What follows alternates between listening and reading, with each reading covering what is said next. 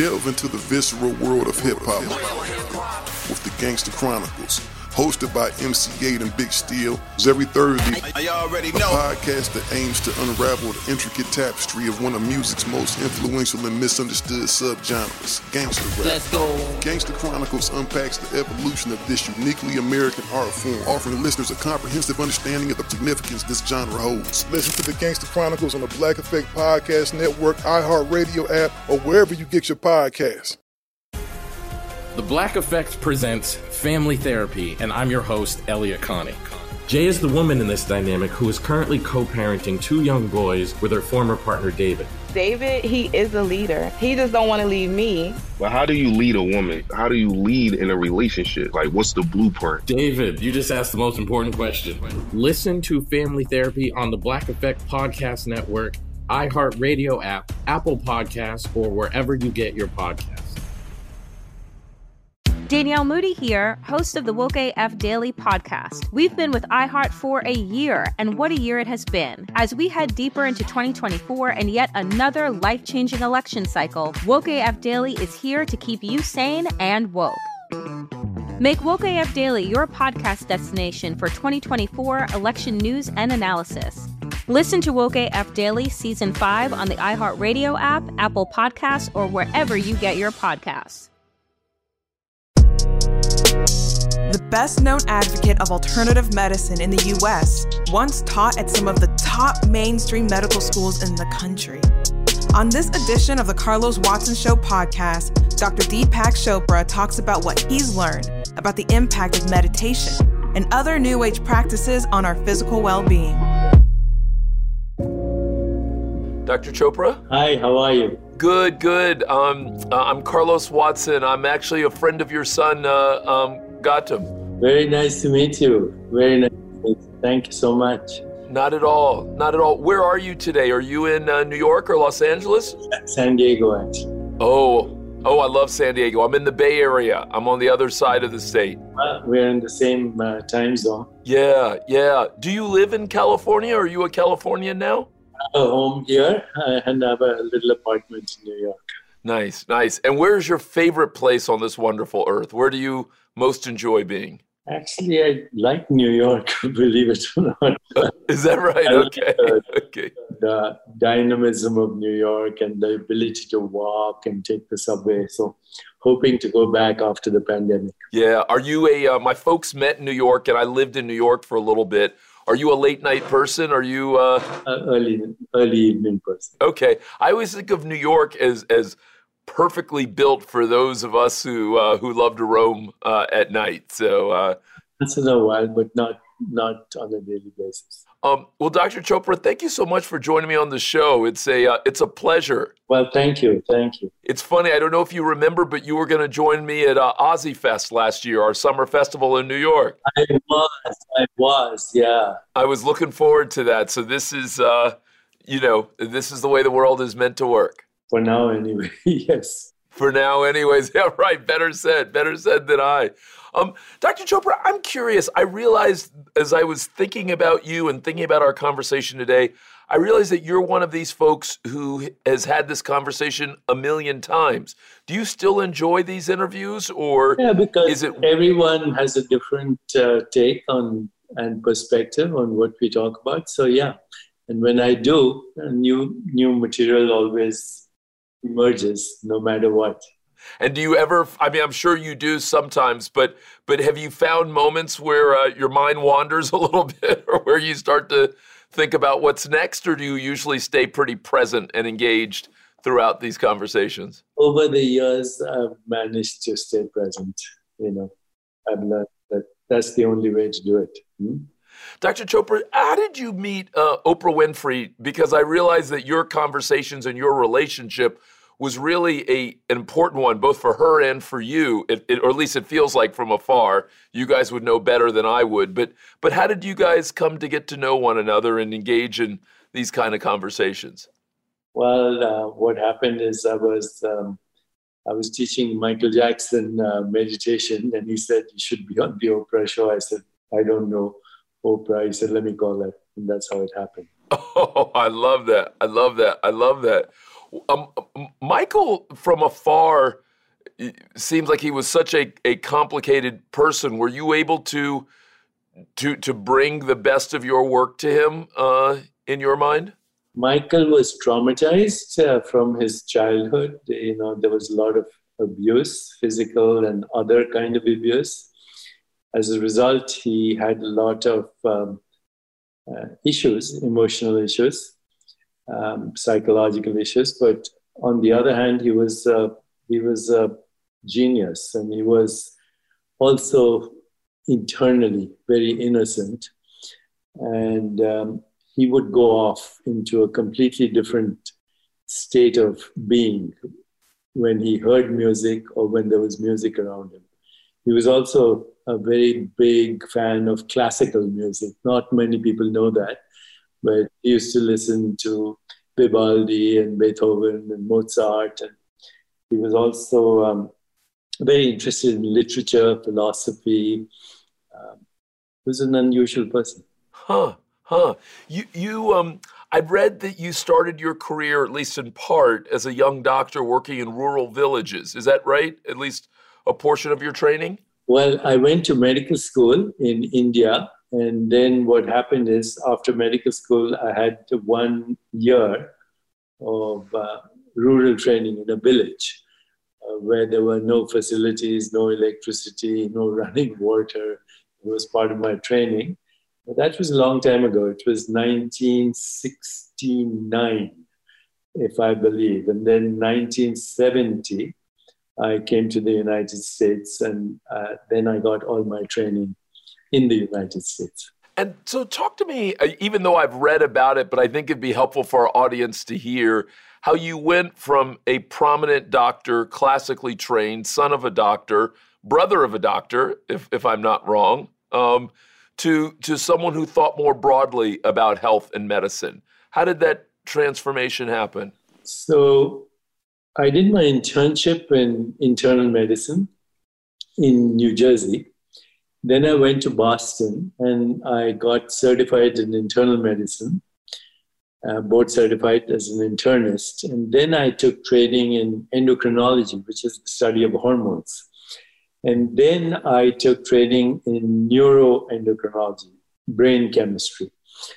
This is mid uh, 70s, about 75 or so. So it took about four years to get to this place.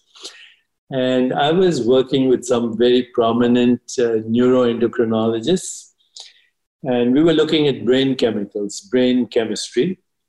And one of my colleagues one day made uh, a comment. She said, uh, she, by the way, she's no longer alive. She passed away a few years ago, but she was later, after our fellowship and training, she became the head of brain chemistry at the NIH, uh, National Institutes of Health in the United States. And anyway, during one of our sessions, she one day made a comment that these chemicals we were looking at in the brain were molecules of emotion. And I that kind of struck me. And I said, You should write a book about it. And she did. And I actually wrote the foreword. The book is called Molecules of Emotion by Candace Pert. And it attracted a lot of attention but it became clear to us at that time that these molecules, which by the way, these days, a lot of people know what these molecules are serotonin, opiates, dopamine, oxytocin, there's something called anandamide, etc., etc. But it became clear to us that these molecules actually not only mediated emotions, emotional messages to the body, but they, they were receptors to these molecules in all the parts of the body stomach, heart, etc. In other words, your emotions had a direct effect on biochemical activity in the body. Uh, today we know if you if you think uh, you know if I ask you to think of COVID nineteen or some other tragic situation right now, uh, particularly if it affects you. I ask you to think, okay, think of something that happened last two weeks ago, which caused you emotional distress. As soon as you think of that, there's something you feel in your body. So obviously, your emotions are triggering reactions in your bodies. When you have stressful emotions, then adrenaline, cortisol, lots of inflammation, blood pressure goes up, immune system gets compromised. On the other hand, if you have the experience of love, compassion, joy, equanimity, just plain happiness, then you trigger these other peptides serotonin, opiates, dopamine, oxytocin. And now it turns out that they're, they're immunomodulators, they fine tune the immune system. So now we have a clear explanation of how what's happening in our minds, particularly emotional mind, affects our biology. This happened 35 years ago. It took a long time for science to catch on. Now everybody accepts that body and mind are a single unit, one entity. Just like mass energy is one entity, space time is one entity, wave particle is one entity, body mind is one entity. There's no event in the mind that does not have a biological response in the body. There's no event in the body that's not registered in the mind. They're one phenomenon. We experience the mind as, as thoughts and feelings and imagination and insight and creativity and all of that, but we also experience the body as a perceptual experience. The body is an intermittent stream of sensations and perceptions, and the two are correlated. There, there's no difference. You know, mind is the subjective experience of consciousness, and the body is the objective experience of consciousness, and the world is a byproduct of both. The mind and body are projecting as experience of the world. So the 45 years to get here, but it's good science now. Do, do, what is next similar to that? Because I, I'm intrigued by the idea that this is something that you and Dr. Pert, may she rest in peace, were thinking about far before it became uh, conventionally accepted. What else in your mind is like that today that 35 years from now we will finally appreciate, but that you feel like you're seeing now? So recently, only in the last few years, some geneticists are saying that only 5% of disease related gene mutations are fully penetrant. Now, this is a very difficult statement for a normal novice non scientist to understand. A genetic mutation is a genetic error. So think of genes as words and think of DNA as uh, the letters uh, that make up the words. So DNA, uh, which is deoxyribonucleic acid, is made up of four chemicals, A, T, C, G. And that, those are the abbreviations. A stands for adenine, T, thymine, cytosine, guanine, but A, T, C, G, these are the letters of life in every living organism, whether it's a banana or it's a virus or no, virus has little difference, but bacteria and plants and animals and humans and primates share the same letters A, T, C, G. And then these letters combine to make words. And some are short, some are long. The words we call genes. Genes then orchestrate uh, the production of everything that's happening in your body. Everything that's happening in your body is a result of genetic activity. Now, there are certain mistakes that happen that are called mutations. People don't really know why these mistakes happen. Some are called de novo mutations, some are called random mutations, some are environmental, like, you know, toxicity in the environment. But in any case, a mutation is a mistake, a genetic error. Only 5%, think of them as typos, okay? Your body is a story created by your genes. Your genes, in turn, are words. I'm speaking metaphorically. And the words themselves are made of letters in various combinations A, T, C, and G. So all of life is A, T, C, and G. But the genes in different organisms are different. Like, you know, the human genes are slightly different than, say, gorilla genes or chimpanzee genes, only by less than 1%. But 65% of the genes in your body are the same as a banana. 80% of the genes your body has the same as a fruit fly, and on and on, you know, uh, on and on, approximately. So when there's a mistake, that leads to disease. But now we are realizing only 5% of those mistakes guarantee the disease. For example, if somebody has a BRCA gene for breast cancer, let's say Angelina Jolie had, she had a preventive mastectomy to prevent her from getting breast cancer. It was the right thing to do, okay? And for that, also in the near future, there'll be technologies like uh, gene editing. In fact, this year the Nobel Prize went for gene editing, right? But what I'm saying to you is only 5% of those mistakes actually guarantee the disease. The rest are influenced by lifestyle. And those lifestyle things include very simple things good sleep, managing stress, however you manage it, which includes meditation, but could be music, could be laughter, could be entertainment, could be massage, could be imagination, could be anything that relieves stress. Okay, could be a good joke. Okay, so uh, rest, restful sleep, stress management, movement, exercise. But now we know that if you add to exercise yoga and breathing, or any mind body coordination like martial arts, Tai Chi, Qigong, that stimulates a nerve in the body called the vagus nerve, which counteracts the effects of inflammation, which is responsible for chronic illness. So, if you have good sleep, stress management, exercise, movement, controlled breathing, mind body coordination, and then nutrition, if you follow a diet which is, has maximum diversity in plant based foods, which restores the microbiome in your gut, which is the microbiome is the same genetic information as your body has, okay, except it's derived from bacteria. But you can change the genetic information in your gut, all to all, all of it, which means you can change 99% of the genetic information in your body by changing the microbiome. There are now technologies to do that through artificial intelligence. Look at your microbiome, find out the diet that's both most appropriate for you, and through deep learning systems, actually change the microbial genetic information in your body, which means you have now 1% of the human um, genetic information to tackle, which is the genes you got from your parents. So the genes you got from your parents, only 25,000. The remaining 2 billion genes in your body are bacteria, which you can change. The 1% that your parents gave you, or less than 1%, 25,000, you can't change. That's the cards that were dealt at the moment of conception.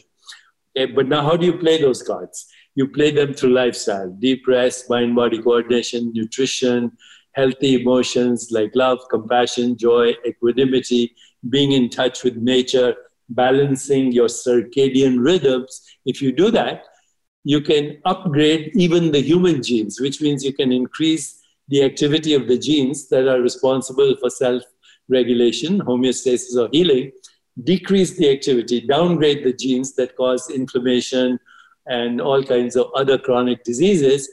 So you now have the future of well being, in my opinion, is personalized, is predictable, is preventable. It requires your participation, so it's participatory, and it is process oriented. It's not an overnight thing, it is a process. But I guarantee you that in the next 10, 15 years, we will see two sciences emerging. One is more than they have emerged now. One is epigenetics, which is regulating gene activity through lifestyle. And the other is neuroplasticity, how through changing our modes of thinking, feeling, even speaking and behavior, we can change the neural networks of our brain. So imagine you can change gene activity, neural networks, you can reinvent your body. And that's what I'm doing right now. I'm 74 years old, and I have the biomarkers of somebody who's I think in their 30s or 40s. And, and say more about that, Dr. Chopra. Does that mean that, that you think you will still be able to be a runner or a tennis player in your 80s and 90s? Does that mean that you. That's the idea. I mean, you, you see marathon runners in their 80s, you see marathon swimmers in their 80s, and even 90s, and you see people doing weight training in their 80s and 90s that could become the norm. It's not just though. Right now, what we see right now in these 80s and 90s is mostly physical through physical exercise. But what I'm saying is That's equally important, but emotional resiliency, um, being at peace with yourself, having healthy relationships, uh, following a diet that is rich in phytochemicals, which are chemicals derived from the energy of the sun, all of this is going to change the way aging occurs. So I think in the future, we'll see the wisdom of aging combined with the biology of youth. That would be a perfect combination. So it's interesting. One of the conversations I wanted to have with you was on Joe Biden, who uh, our president elect, who is 77, soon to be 78. You know, President Trump, obviously 74. And there, there certainly has been a part of me as I've talked on this show with Mayor Pete, who's in his 30s, and, and Stacey Abrams and others, that has wondered is it a good idea for the United States to have a leader in such a tumultuous time who is in their late 70s, even if they're embracing some of the things that you're talking about? Like, do you have any concern about, about that? I have no concern uh, about Joe Biden, especially, because I also think he is uh, aware enough to know that he can get people like Pete and Kamala Harris and so many others to be part of his team. And ultimate leadership, the way we are seeing it in the future, is going to be a more distributed leadership, not what we call the spider model. You know, the spider model of leadership is the spider has one head. You squash it, it's dead. There's another model for leadership. It's called the starfish model. You look at a starfish, it has six limbs. You cut one, it sprouts two more. You cut all six, 36 more. So distributed leadership can lead to an emergent way of governance, which will be much smarter. And that means shared vision, complementing the strengths of everyone on your team, and some kind of emotional and spiritual connection. That's all you need, like a good sports team. So if we could copy the elements of a sports team in a, in a say, leadership, even in the political era, that would be the solution in the future. Bottom line, I have confidence that uh, Joe Biden will select a team where everybody will complement each other's strengths, and he can use the wisdom of his experience. After all, all these 40 years, he's been in governance and that would make an effective team, in my view. So, so Dr. Chopra, this is actually a very interesting question. This question on leadership and thinking about it across different arenas. When you talked about the distributed starfish form of leadership, before I thought about a sports team, you know what I actually thought about was uh, was ISIS, and I thought about some of the terrorist organizations who, even as one person uh, may be sidelined, uh, new leaders emerge.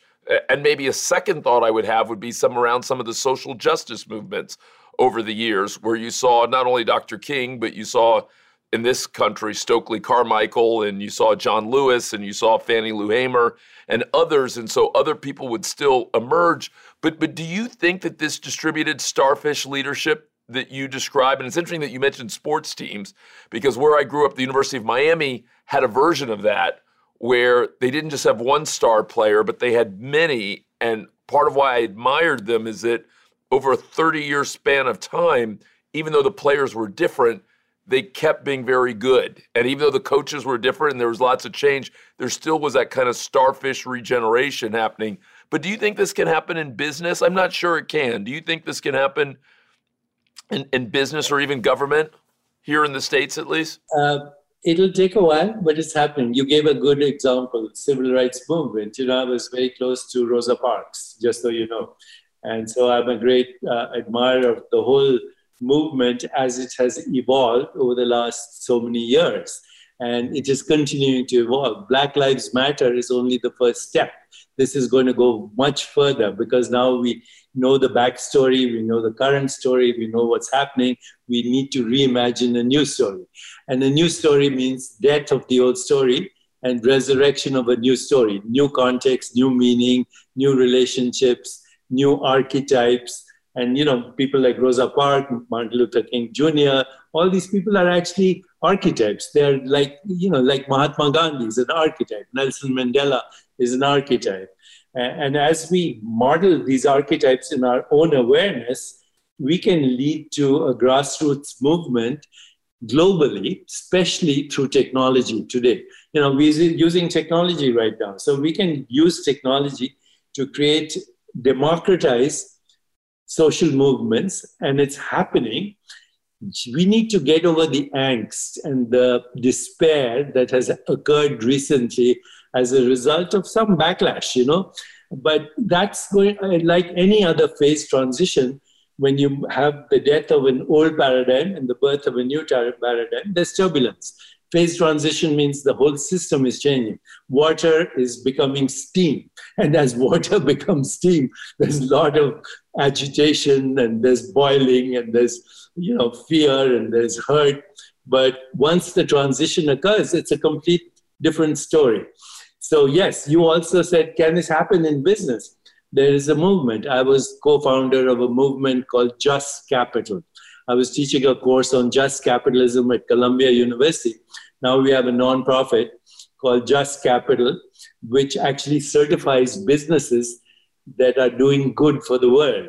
So, you know, the ecosystem of business includes employees, employers, investors, and of course, the public at large. So if a business is actually going to be successful, it can't be only thinking of the investors, which is what we've done on Wall Street in the past. But now there's a whole movement says take care of your employees because if you don't, then if they're not happy, the customers are not going to be happy. If the customers are not happy, the investors are not going to be happy. If the investors are not happy, the business is not going to succeed. So we are moving in that direction and there's a lot of very good information. How do we do that? There, you know, there's a whole organization right now, nonprofit collaboration, rethinking humanity in terms of climate change, uh, oil industry, food production, uh, materials, and everything that has to do with creating a more peaceful, just, sustainable, healthier, and joyful world. It needs collaboration, which goes beyond isolation, ethnic isolation, or racial isolation. Uh, to change the world, you need everything maximum diversity of ethnicity, of education, of competence, scientific, humanitarian, entertainers, storytellers, all coming together with that shared vision. And believe it or not, it's happening in the world because I'm, I'm, I'm a participant in many of these think tanks and you'll be amazed at how they're all coming together, bringing things like AI, deep learning systems, convergent technologies, and global communication without any infighting, but going towards this grander vision for a new humanity. Now, now, Dr. Chopra, I very much want, I think, many of the things you're describing, but let me ask the question to you a little bit skeptically. May I? Uh, what if someone said to you, "I love what you're saying. It has a very sweet sound to it, but but that it ultimately won't really touch the poor and the hungry in large numbers.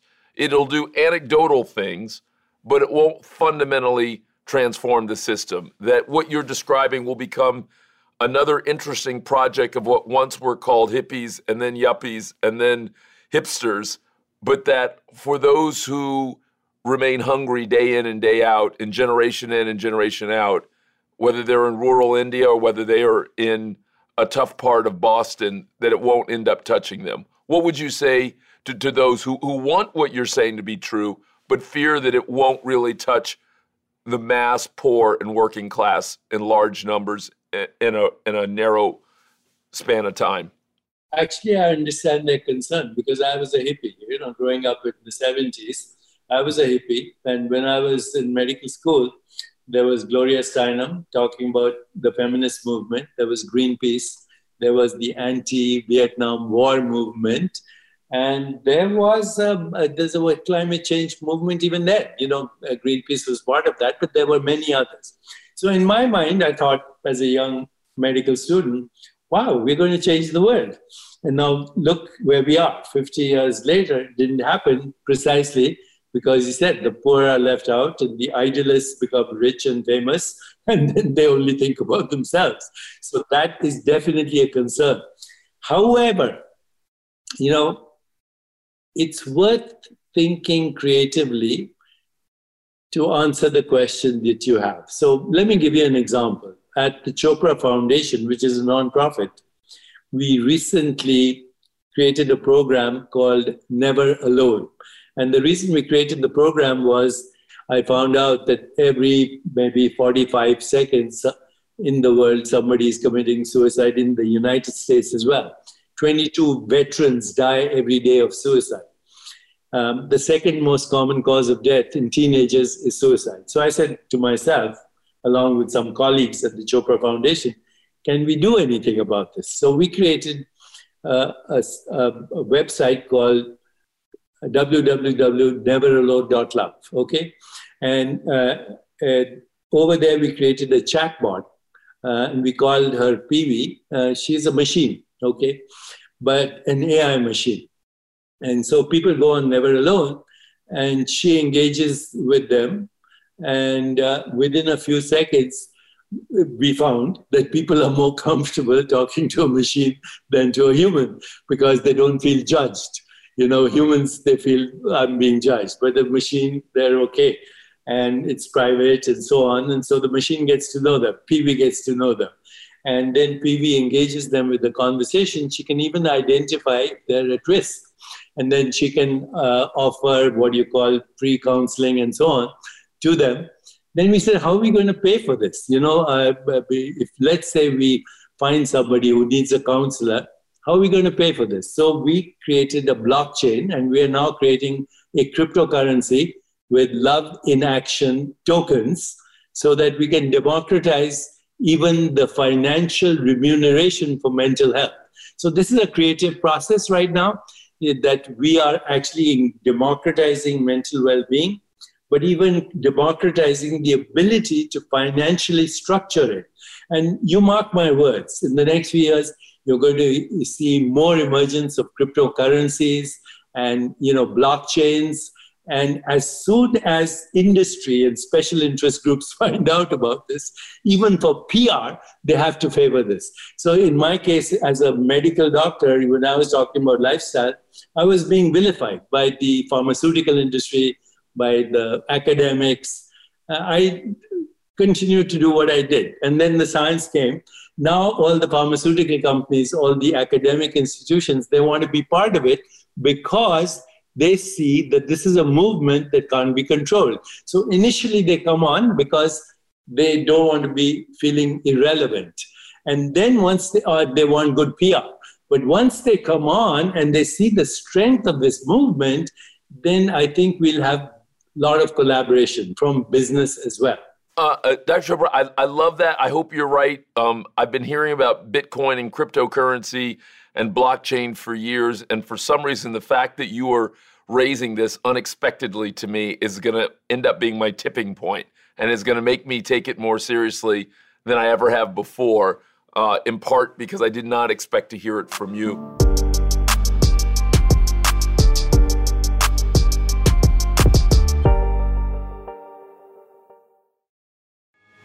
Delve into the visceral world of hip hop with the Gangster Chronicles podcast that aims to unravel the intricate tapestry of one of music's most influential and misunderstood subgenres, gangster rap.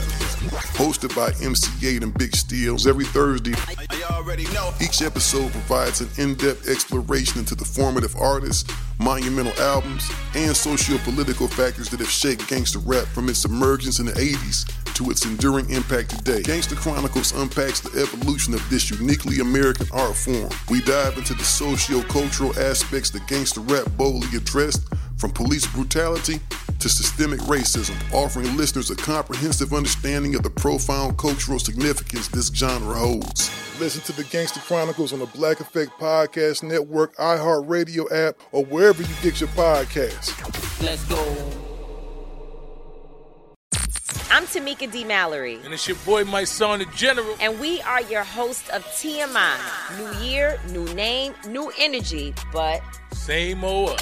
oh, yeah. And catch us every Wednesday on the Black Effect Network, breaking down social and civil rights issues, pop culture, and politics in hopes of pushing our culture forward to make the world a better place for generations to come.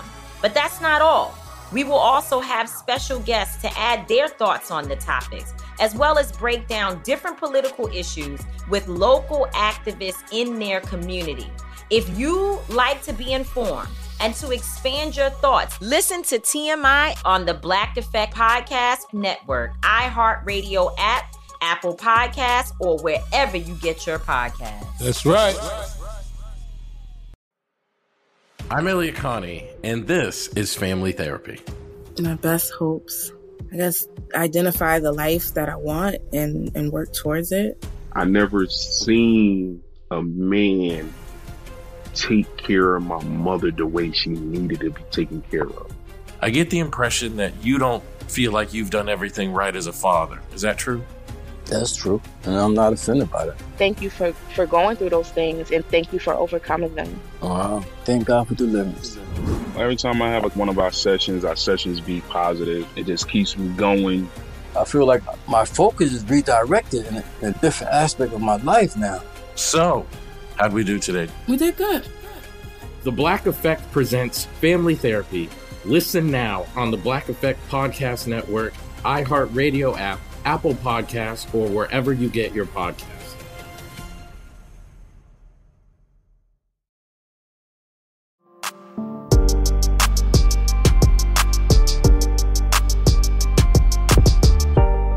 Dr. Chopra, let me talk a little bit about your own personal journey. What have you gotten wrong? I, I love how much you've gotten right. I love that you have been confident even when others doubted you. I love that you weren't afraid to go from quote unquote conventional medicine to uh, uh, to a broader platform. Um, but but as you think about particularly this second part of your journey, um, um, what what have you gotten wrong, and what would you go back and tell the younger Dr. Chopra? Uh, I know you're going to do many amazing things over the next 30 years, but here are two or three things that, that that you probably won't get right. And if I could have told you earlier, I would tell you now. First of all, reflecting back, I'm happy that I did what I did because if I was not immune to uh, even vicious criticism, if I wasn't immune to that, that I wouldn't be doing what I'm doing right now. So at a certain point, I did decide that I was going to be immune to criticism, that I was going to follow my inner knowing based on my medical background. However, going back looking at it, I think I was too sure of myself, which came across as arrogance, maybe, and uh, maybe hubris. And so uh, I would tell the younger Dr. Deepak Chopra is, uh, you know, more humility, more conscious communication, more less debate. Let's explore this together. Let's uh, see where the science is. Let's not make premature statements, but at least let's look at what the possibilities are. And then let's see if some of those possibilities can become actuality. And so I would say more communication. You know, in academics, people don't communicate with the outside world and they live in silos. Even in academics, among specialties, they remain kind of within their own silo. And what I've discovered right now is, you know, you can't just be a scientist, just be a humanitarian, just be a philanthropist, just be an artist. All these people have something very important to say. You know, as I traveled over the world, I also recognized that the street poetry of the United States, which we call hip hop, was being adopted in many countries in their version.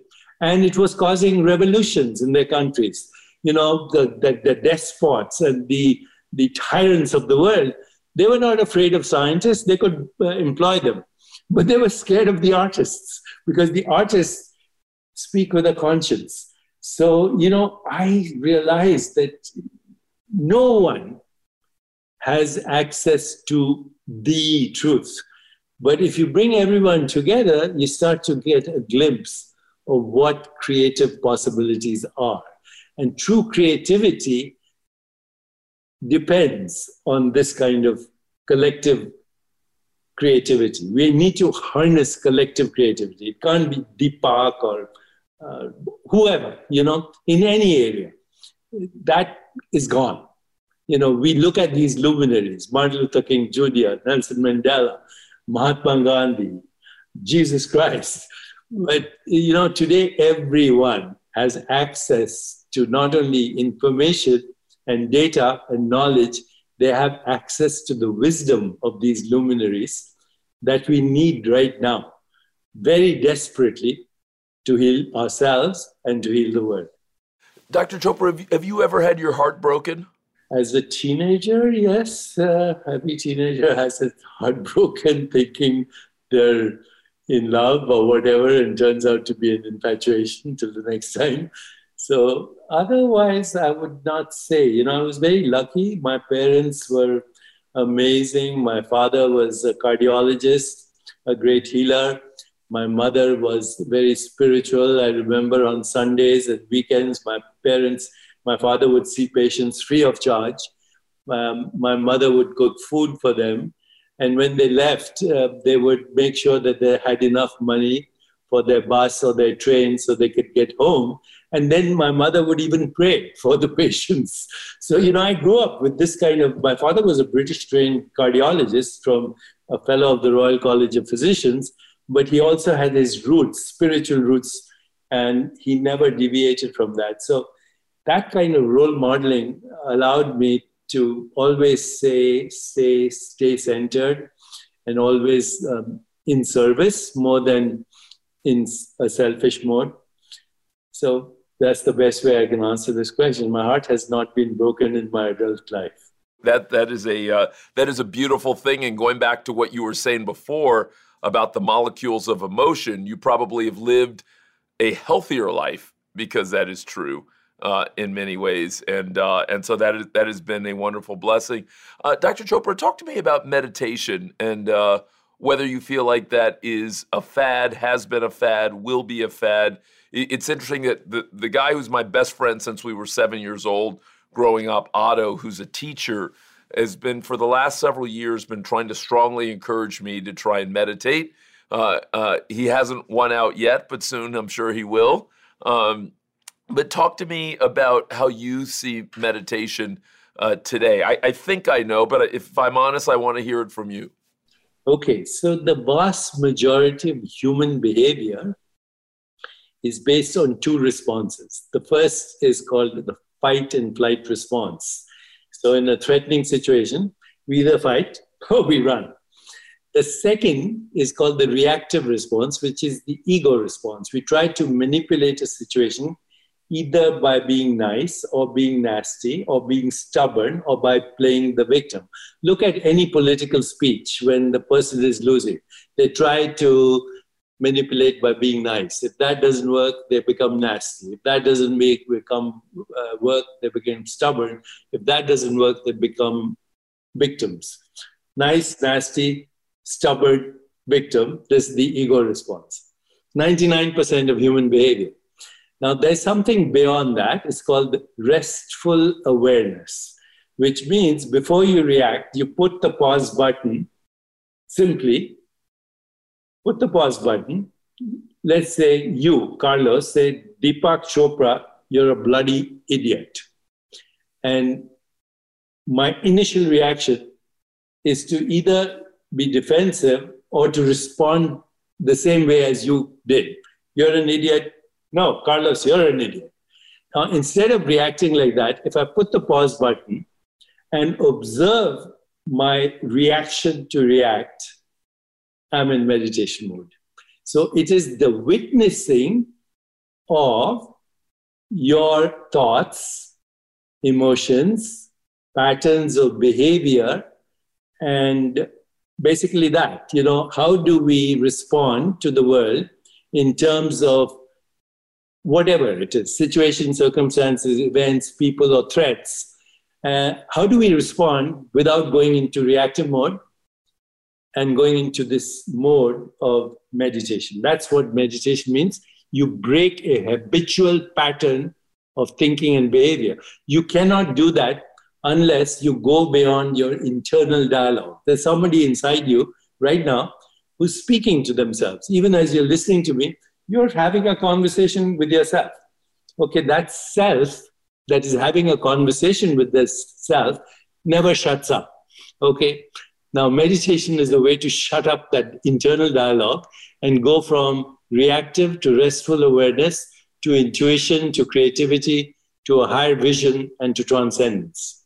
You make me think about that, Dr. Chopra, not only as an individual, but on this show, we've been thinking about this as a country. What if we as a country said that we wanted, we both appreciated the journey that has taken us this first 250 years, an imperfect journey, but we wanted to reset it, refresh it, transcend to maybe a new place. What if you were one of the founders? What if you and Ava DuVernay and uh, Padma Lakshmi and Malcolm Gladwell and lots of other people ended up being our Benjamin Franklin, our uh, Thomas Jefferson's, our, our George Washington's. What would you want to see in a new Constitution and a new Bill of Rights if you had an opportunity to encourage people to hit that pause button and to reimagine what was possible for the country? A reflective self inquiry to start with. A reflective self inquiry to start with. What do we want as a nation? Okay, what do we want? Number two, who are we as a nation? Okay, because it's not just one tribe or this ethnicity. Who are we? What do we want? What's our calling together in this moment? What are we grateful for? Notwithstanding all the problems we have, there's a lot to be grateful for. You start with those four questions Who are we? What do we want? What's our calling? What are we grateful for? then you see what people feel in the way of this is meditation and self increase you know in the way of how did their body feel when they ask these questions and when they hear the responses internally what does this body feel like because everything that you experience in those questions is a question right? So the answers actually give you some kind of sensation feeling image thought. We share that with each other. Then we create a common vision. And we bring in all the experts, you know, in every field. The storytellers in particular, because facts without a story, nobody listens. You can listen to all the facts about COVID 19 and mask and social distancing. 50% of the country doesn't agree.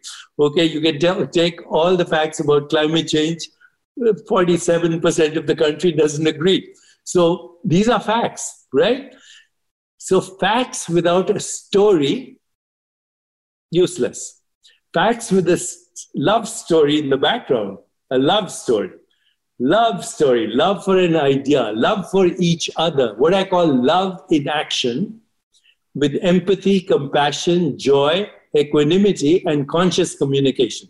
Conscious communication is I ask you, Carlos, what are you observing right now? You know, what are the facts? Okay. What are you feeling right now? What do you need right now? How can I help you fulfill those needs? This is called nonviolent communication. There's a lot of literature on this. Marshall Rosenberg, many other people have talked about conscious communication. It works. You also treat each other with respect. Now, because if you don't treat each other with respect, you lose them first base. You understand that there's there is a perception of injustice on all sides, otherwise, there wouldn't be a conflict you also understand that different people have different ideologies.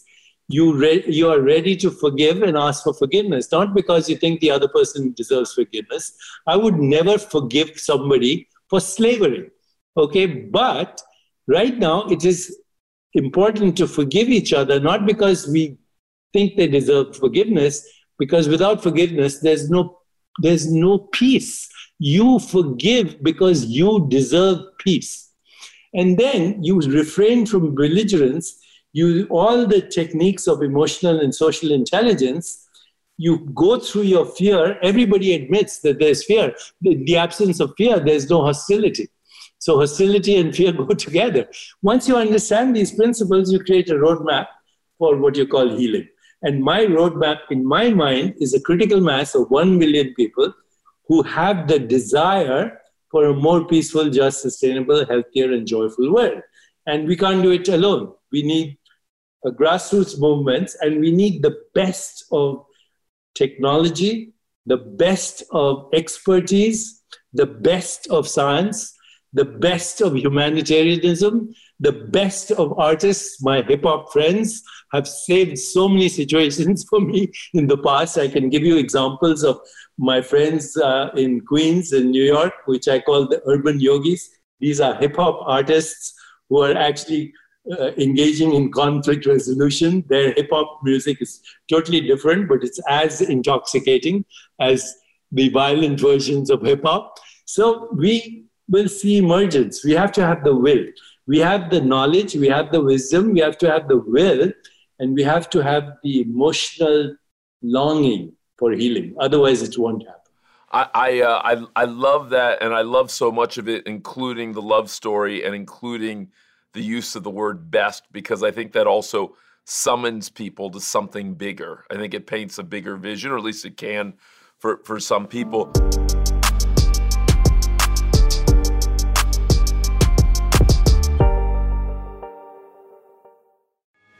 Delve into the visceral world of hip hop with the Gangster Chronicles, podcast that aims to unravel the intricate tapestry of one of music's most influential and misunderstood subgenres, gangster rap.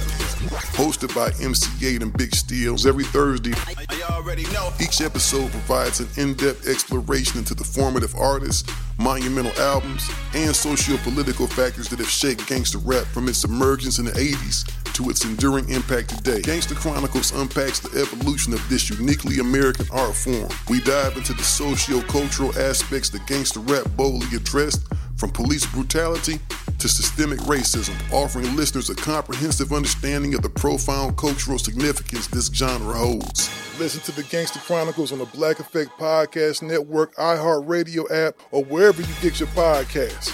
Let's go. I'm Tamika D. Mallory. And it's your boy, my son, the General. And we are your host of TMI. New year, new name, new energy, but same old. oh, yeah. And catch us every Wednesday on the Black Effect Network, breaking down social and civil rights issues, pop culture, and politics in hopes of pushing our culture forward to make the world a better place for generations to come. But that's not all. We will also have special guests to add their thoughts on the topics, as well as break down different political issues with local activists in their community. If you like to be informed and to expand your thoughts, listen to TMI on the Black Effect Podcast Network, iHeartRadio app, Apple Podcasts, or wherever you get your podcasts. That's right. I'm Elliott Connie, and this is Family Therapy. My best hopes.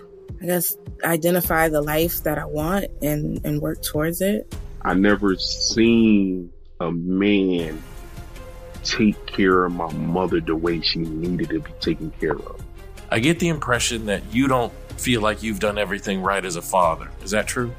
That's true. And I'm not offended by that. Thank you for, for going through those things and thank you for overcoming them. Wow. Thank God for the deliverance.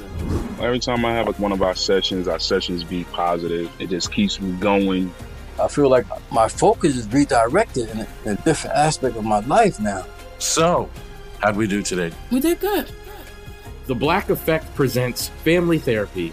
Listen now on the Black Effect Podcast Network, iHeartRadio app, Apple Podcasts, or wherever you get your podcasts.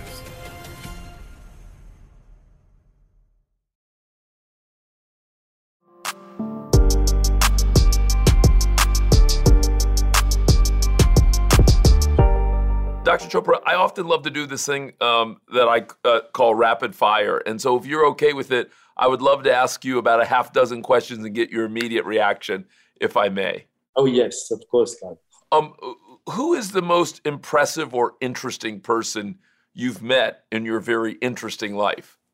I met many, but I would say the one that feels here, Rosa Parks.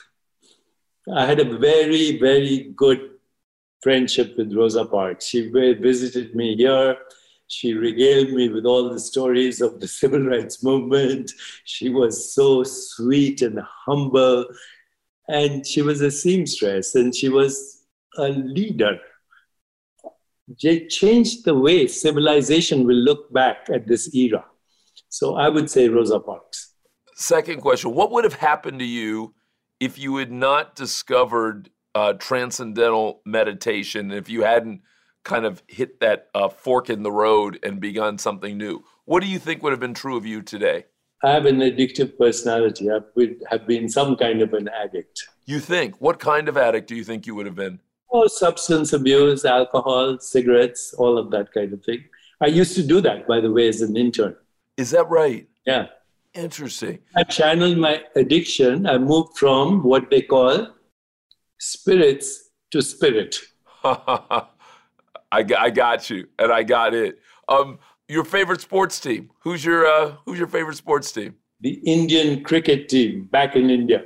Which one? With the national team or which one? National cricket team. Interesting. What was the uh, last time that you were either embarrassed or shy? I don't feel shy. I do feel embarrassed if I made a statement that I realized was not accurate.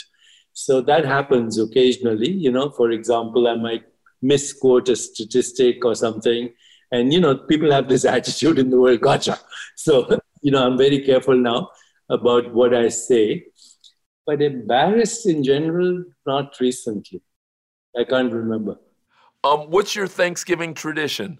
We get together with the family and we do the usual things that uh, Thanksgiving tradition demands but we also pray and we take a little bit of time in silence. I am right now going into silence for one week. This is my last event with you, and then I'll be in silence for a whole week. And of course, there'll be social media, etc., from old stuff, but I will not be engaging with anyone in the world for the next seven days. And what does that do for you? It's like uh, it's like refreshing the mind and the spirit like having a shower for the soul. Ooh, how long have you been doing that? 30 years. Once a year for seven days, I take silence, usually around this time, before Thanksgiving, just to thank my own spirit for sustaining me. How well do you know Donald Trump? I met him once. Um, um, I knew Marla Maples well, and I taught her meditation. So I met him once at the corner of 56th and uh, Broadway he tapped me on the shoulder. He took me to Trump Tower and he pointed to that. He said, You see that? I said, I, Yeah, I do. He said, That's mine. that was the, my one and only uh, memory of Donald Trump directly. And why do you think he won? I know that's a big question, but you're making me ask you. Why do you think he won? Why do you think he won? You say he won. How did he win? What did he win? Oh, interesting. So you don't see him as having won the presidency in 2016? Well, you know, the popular vote, he didn't win. And, uh, you know, as we know, the electoral vote is all very politically engineered. So, okay, he won the electoral vote. Why did he win? Well, there's a demographic in the world that comes from the same fear that he does, and they need to be healed. And, uh, you know, you, we cannot antagonize them. Right now, it's very important for Biden to actually ask what we think is the adversary with respect. Who are you? What do you want? What is your purpose? What are you grateful for? Can we help each other? We need your help, and maybe you need our help. Can we together come together? Because, you know, we understand everybody has a has a history of the conditioned mind, you know. And therefore, um, we are now taking a new journey. Do we want healing or not? If we want healing, then it's not us versus them at all. It's together. Dr. Chopra, I'm so, so very grateful uh, that you joined. I, I knew I was going to enjoy it. And as you know, I was very sorry that I didn't get to meet you last summer but there's a reason for many things, and uh, and and so thank you very much for uh, for being so generous and spending this time with me. Thank you. We shall meet soon when things are better. I look forward to it. Thank you.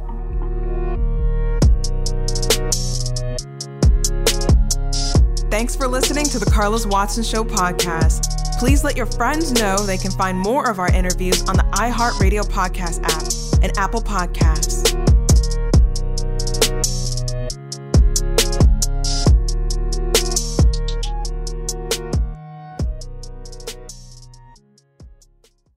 Delve into the visceral world of hip hop with the Gangster Chronicles hosted by MC Eiht and Big Steel. Is every Thursday I already know. a know. podcast that aims to unravel the intricate tapestry of one of music's most influential and misunderstood subgenres, gangster rap. Let's go. Gangster Chronicles unpacks the evolution of this uniquely American art form, offering listeners a comprehensive understanding of the significance this genre holds. Listen to the Gangster Chronicles on the Black Effect Podcast Network, iHeartRadio app, or wherever you get your podcasts. The Black Effect presents Family Therapy, and I'm your host, Elliott Connie. Jay is the woman in this dynamic who is currently co parenting two young boys with her former partner, David. David, he is a leader. He just don't want to leave me. But how do you lead a woman? How do you lead in a relationship? Like, what's the blueprint? David, you just asked the most important question. Listen to Family Therapy on the Black Effect Podcast Network, iHeartRadio app, Apple Podcasts, or wherever you get your podcasts. Danielle Moody here, host of the Woke AF Daily podcast. We've been with iHeart for a year, and what a year it has been. As we head deeper into 2024 and yet another life changing election cycle, Woke AF Daily is here to keep you sane and woke. Make Woke AF Daily your podcast destination for 2024 election news and analysis. Listen to Woke AF Daily Season 5 on the iHeartRadio app, Apple Podcasts, or wherever you get your podcasts.